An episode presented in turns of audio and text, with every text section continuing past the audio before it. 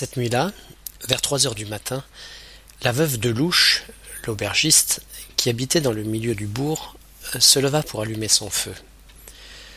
Dumas, son beau-frère, qui habitait chez elle, devait partir en route à quatre heures, et la triste bonne femme, dont la main droite était recroquevillée par une brûlure ancienne, se hâtait dans la cuisine obscure pour préparer le café. Il faisait froid. Elle mit sur sa camisole un vieux fichu, puis, tenant d'une main sa bougie allumée, abritant la flamme de l'autre main, la mauvaise, avec son tablier levé, elle traversa la cour encombrée de bouteilles vides et de caisses à savon, ouvrit pour y prendre du petit bois la porte du bûcher qui servait de cabane aux poules. Mais à peine avait-elle poussé la porte que d'un coup de casquette si violent qu'il fit ronfler l'air, un individu surgissant de l'obscurité profonde éteignit la chandelle, abattit du même coup la bonne femme et s'enfuit à toutes jambes, tandis que les poules et les coqs affolés menaient un tapage infernal. L'homme emportait dans un sac, comme la veuve de Louche, retrouvant son aplomb, s'en aperçut un instant plus tard, une douzaine de ses poulets les plus beaux. Au cri de sa belle-sœur, Dumas était accouru. Il constata que le chenapan, pour entrer, avait dû ouvrir avec une fausse clé la porte de la petite cour, et qu'il s'était enfui, sans la fermer, par le même chemin. Aussitôt, en homme habitué aux braconniers et aux chapardeurs, il alluma le falot de sa voiture, et, le prenant d'une main, son fusil chargé de l'autre, il s'efforça de suivre la trace du voleur, trace très imprécise, l'individu devait être chaussé d'espadrilles, qui le mena sur la route de la gare, puis se perdit devant la barrière d'un pré. Forcé d'arrêter là ses recherches, il releva la tête, s'arrêta, et entendit au loin, sur la même route, le bruit d'une voiture lancée au grand galop qui s'enfuyait. De son côté, Jasmin de Louche, le fif de la veuve, s'était levé et, jetant en hâte un capuchon sur ses épaules, il était sorti en chaussons pour inspecter le bourg. Tout dormait, tout était plongé dans l'obscurité et le silence profond qui précèdent les premières lueurs du jour. Arrivé aux quatre routes, il entendit seulement, comme son oncle, très loin, sur la colline des Riaudes, le bruit d'une voiture dont le cheval devait galoper les quatre pieds levés. Garçon malin en fanfaron, il se dit alors, comme il nous le répéta par la suite avec l'insupportable grassaillement des faubourgs de Montluçon.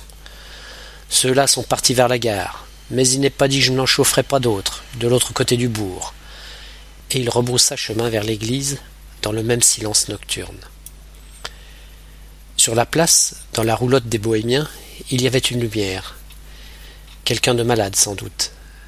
Il allait s'approcher pour demander ce qui était arrivé, lorsqu'une ombre silencieuse, une ombre chaussée d'espadrilles, déboucha des petits coins et accourut au galop, sans rien voir, vers le marchepied de la voiture. Jasmin, qui avait reconnu l'allure de Ganache, s'avança soudain dans la lumière et demanda à mi-voix. Eh bien, qu'y a-t-il? Hagard, échevelé, édenté, l'autre s'arrêta, le regarda, avec un rictus misérable causé par l'effroi et la suffocation, et répondit d'une haleine hachée. C'est le compagnon qui est malade. Il s'est battu hier soir et sa blessure s'est rouverte. Je viens d'aller chercher la sœur. En effet, comme Jasmin de Louche, fort intrigué, rentrait chez lui pour se recoucher, il rencontra vers le milieu du bourg une religieuse qui se hâtait. Au matin, plusieurs habitants de Sainte-Agathe sortirent sur le seuil de leur porte, avec les mêmes yeux bouffis et meurtris par une nuit sans sommeil. Ce fut chez tous un cri d'indignation, et par le bourg comme une traînée de poudre. Chez Giraudat, on avait entendu, vers deux heures du matin, une carriole qui s'arrêtait et dans laquelle on chargeait en hâte des paquets qui tombaient mollement. Il n'y avait dans la maison que deux femmes et elles n'avaient pas osé bouger. Au jour, elles avaient compris, en ouvrant la basse-cour, que les paquets en question étaient les lapins et la volaille. Milly, durant la première récréation, trouva devant la porte de la buanderie plusieurs allumettes à demi brûlées. On en conclut qu'ils étaient mal renseignés sur notre demeure et n'avait pu entrer. Chez Perreux, chez Boujardon et chez Clément, on crut d'abord qu'ils avaient volé aussi les cochons, mais on les retrouva dans la matinée occupés à déterrer des salades dans différents jardins. Tout le troupeau avait profité de l'occasion et de la porte ouverte pour faire une petite promenade nocturne. Presque partout on avait enlevé la volaille, mais on s'en était tenu là. Madame Pignot, la boulangère, qui ne faisait pas d'élevage, cria bien toute la journée qu'on lui avait volé son battoir et une livre d'indigo, mais le fait ne fut jamais prouvé, ni inscrit sur le procès verbal. Cet affolement, cette crainte, ce bavardage durèrent tout le matin. En classe, Jasmin raconta son aventure de la nuit. Ah. Ils sont malins, disait-il. Mais si mon oncle en avait rencontré un, il l'a bien dit, je le fusillerais comme un lapin. Et il ajouta en nous regardant. C'est heureux qu'il n'ait pas rencontré Ganache, il était capable de tirer dessus. C'est tous la même race, qu'il dit, et Dessaigne le disait aussi. Personne cependant ne songeait à inquiéter nos nouveaux amis. C'est le lendemain soir seulement que Jasmin fit remarquer à son oncle que Ganache, comme leur voleur, était chaussé d'espadrilles. Ils furent d'accord pour trouver qu'il valait la peine de dire cela aux gendarmes. Ils décidèrent donc, en grand secret, d'aller dès leur premier loisir au chef-lieu de canton prévenir le brigadier de la gendarmerie.